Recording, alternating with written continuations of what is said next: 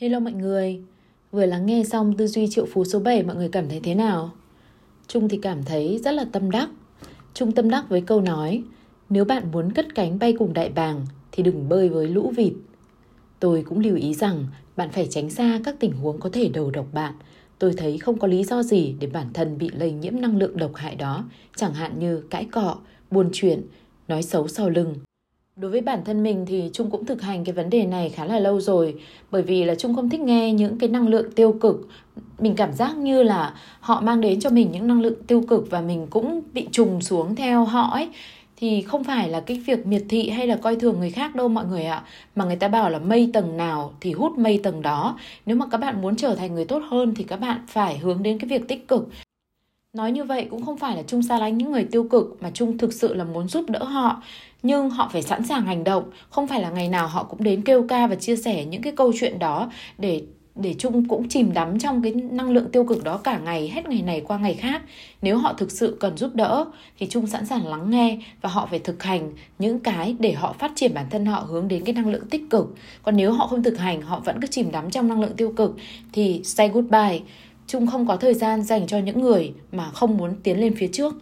Đấy là quan điểm và việc thực hành của Trung, còn các bạn thì thế nào? Tiếp theo, mời các bạn lắng nghe Tư duy triệu phú số 8. Người giàu sẵn sàng tôn vinh bản thân và giá trị của họ, người nghèo suy nghĩ tiêu cực về bán hàng và quảng bá.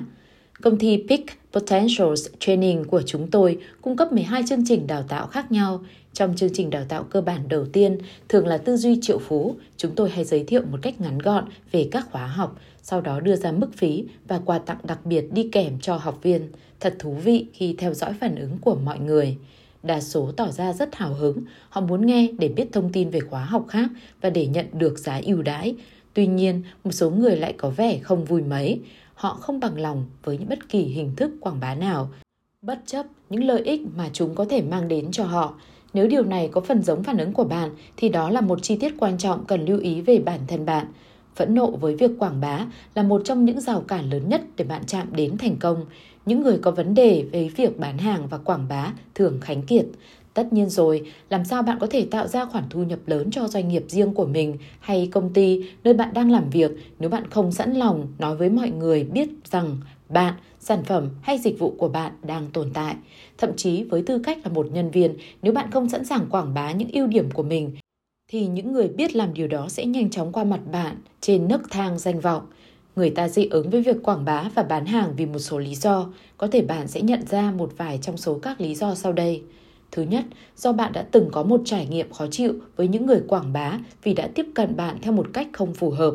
Có thể bạn cho rằng họ đang ép giá bạn, có thể họ quấy rầy bạn ở một thời điểm rất không thích hợp, có thể họ đã không chấp nhận lời từ chối mà cứ cố nài nỉ. Dù có thế nào thì bạn cũng nên hiểu rằng trải nghiệm này đã thuộc về quá khứ và việc bạn cứ để nó bám giết lấy tâm trí không hề giúp ích cho bạn ngày hôm nay. Thứ hai, do bạn từng thất bại khi cố gắng bán hàng cho một người nào đó và họ từ chối bạn thẳng thừng. Trong trường hợp đó, việc bạn không thích hoạt động quảng bá là biểu hiện của nỗi sợ hãi mơ hồ về sự thất bại và sợ bị từ chối. Một lần nữa, bạn đừng quên rằng những cảm nhận trong quá khứ không nhất thiết phải đồng nghĩa với thực tế trong cuộc sống hiện tại và cả tương lai. Thứ ba, vấn đề của bạn có thể xuất phát từ những định kiến xưa cũ do cha mẹ truyền lại. Nhiều người trong chúng ta được dạy rằng việc tự nói về mình là thiếu khiêm tốn, không lịch sự, Đúng vậy, sẽ rất tuyệt nếu bạn có thể kiếm sống với tư cách là hoa hậu phong cách. Thế nhưng trong thế giới thực, khi nói về tiền bạc và kinh doanh, nếu bạn không tự nói về mình, tôi đảm bảo rằng sẽ không ai làm việc đó cả. Người giàu sẵn sàng phô trương các thế mạnh và giá trị của mình với bất cứ ai chịu lắng nghe, cũng như hy vọng có thể làm ăn với họ. Cuối cùng, một số người lại cảm thấy việc quảng bá không xứng đáng với vị trí của họ. Tôi gọi đây là triệu chứng của căn bệnh kiều kỳ, hữu xạ tự thiên hướng. Họ biện bạch như vậy. Những người này cho rằng nếu thiên hạ muốn những thứ họ có thì bằng cách nào đó người ta phải tìm đến họ. Những người giữ trong lòng niềm tin đó nếu không túng quẫn thì cũng sắp khánh kiệt, chắc chắn là thế. Họ hy vọng rằng người ta sẽ lùng sục khắp trái đất để tìm họ, nhưng họ quên rằng thị trường đã đầy ắp những sản phẩm và dịch vụ tương tự, cho dù món hàng của họ có thể là tốt nhất chăng nữa thì vẫn không ai biết bởi họ quá kiêu kỳ, không nói điều đó với bất cứ ai. Chắc bạn quen thuộc với câu Hãy làm cái bẫy chuột cho thật tốt và cả thế giới sẽ chen nhau đến nhà bạn. Vâng, điều đó chỉ đúng với bạn bổ sung 5 từ nữa nếu họ biết đến nó. Hầu như tất cả những người giàu này đều là những chuyên gia quảng bá tuyệt vời. Họ có thể sẵn sàng quảng bá sản phẩm hay dịch vụ của mình, kể cả những lý tưởng mới mẻ với niềm đam mê và hăng say kỳ lạ. Hơn nữa, họ biết giới thiệu giá trị của mình một cách khéo léo và thu hút.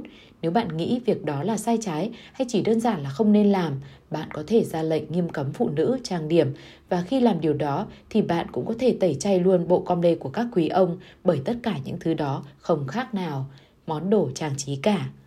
Robert Kiyosaki, tác giả cuốn sách bán chạy Bố giàu bố nghèo, Rich Dad Poor Dad, một cuốn sách mà tôi khuyên bạn nên đọc, chỉ ra rằng mọi công việc kinh doanh, kể cả viết sách đều phụ thuộc vào hoạt động bán hàng. Ông cũng lưu ý độc giả rằng ông được thừa nhận là tác giả có sách bán chạy nhất, chứ không phải là tác giả viết hay nhất. Một danh hiệu mang lại nhiều lợi ích hơn hẳn so với danh hiệu kia. Người giàu thường làm lãnh đạo và tất cả các lãnh đạo kiệt xuất đều là những người quảng bá tuyệt vời. Là nhà lãnh đạo, bạn phải có người nghe theo và ủng hộ, có nghĩa là bạn phải lão luyện trong việc bán hàng, khích lệ và động viên mọi người hưởng ứng theo tầm nhìn của bạn. Đến Tổng thống Hợp Trung Quốc Hoa Kỳ cũng phải liên tục bán ý tưởng của mình cho mọi người, cho Thượng viện, thậm chí cho chính đảng của ông để chúng được thi hành. Và trước khi tất cả việc ấy diễn ra, nếu Tổng thống không bán chính bản thân mình, có lẽ ông sẽ không bao giờ trở thành Tổng thống. Nói một cách ngắn gọn, các nhà lãnh đạo không thể hay không muốn quảng bá sẽ không làm lãnh đạo lâu được, bất kể trong lĩnh vực chính trị, kinh doanh, thể thao hay thậm chí không thể làm cha mẹ tốt được. Tôi nhấn mạnh điều này bởi người lãnh đạo có thu nhập cao hơn rất nhiều lần so với những người đi theo họ. Quy tắc thịnh vượng số 18, những người lãnh đạo có thu nhập cao hơn rất nhiều lần so với những người đi theo họ. Điểm mấu chốt ở đây không phải là việc bạn thích quảng bá hay không, mà là lý do bạn phải quảng bá. Lý do này liên quan đến niềm tin của bạn. Bạn có thực sự tin tưởng các giá trị của mình không? Bạn tin tưởng vào các sản phẩm dịch vụ mà bạn đang cung cấp chứ? Bạn có chắc chắn rằng những gì bạn có sẽ mang lại lợi ích cho bất cứ người nào mà bạn tiếp xúc để quảng bá? Nếu bạn tin vào giá trị của mình thì sao phải che giấu điều đó trước những người cần nó? Giả sử bạn có thuốc chữa viêm khớp mà bạn gặp một người đang bị những cơn khớp hành hạ, liệu bạn có giấu người đó không? Liệu bạn có đợi đến khi người đó đọc được ý nghĩ trong đầu bạn hay đoán ra rằng bạn đang sở hữu thứ sản phẩm có thể giúp họ? Bạn nghĩ sao về một người không chịu giới thiệu khả năng của mình cho những người đang gặp nạn chỉ vì họ xấu hổ, họ sợ hãi hay quá thờ ơ với việc quảng bá? Thường thì những người có vấn đề với việc quảng bá không hoàn toàn tin tưởng vào sản phẩm của họ hoặc chưa thực sự tin tưởng vào chính mình. Thế nên, họ thật sự khó hình dung được rằng người khác lại có thể tin tưởng chắc chắn vào giá trị bản thân đến nỗi muốn chia sẻ với bất kỳ ai họ gặp và bằng bất kỳ cách nào có thể. Một khi bạn tin tưởng rằng những gì bạn chào bán có thể là thật sự giúp ích cho người khác thì trách nhiệm của bạn là phải làm cho càng nhiều người biết về điều đó càng tốt. Như thế là bạn không chỉ giúp mọi người mà chính bạn cũng trở nên giàu có. Tuyên bố, bạn hãy đặt tay lên ngực và nói tôi quảng bá các giá trị của mình tới mọi người một cách nhiệt tình và đầy tâm huyết. Rồi bạn đặt tay lên chán và nói tôi có tư duy triệu phú những hành động của tư duy triệu phú.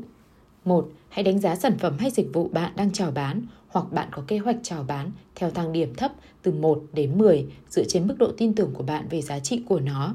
Nếu điểm của bạn nằm trong khoảng từ 7 đến 9, hãy cải thiện để nâng cao giá trị của sản phẩm này hay dịch vụ đó. Nếu kết quả là 6 hay thấp hơn, hãy ngừng chào bán sản phẩm hay dịch vụ đó và bắt đầu bán những gì bạn thực sự tin tưởng. 2. Hãy đọc sách, nghe đài hay băng đĩa, tham gia các khóa học về tiếp thị và bán hàng. Mục tiêu của bạn là phải trở thành chuyên gia trong cả hai lĩnh vực trên để bạn có thể tự tin quảng bá các giá trị bản thân một cách thành công. Hết tư duy triệu phú số 8.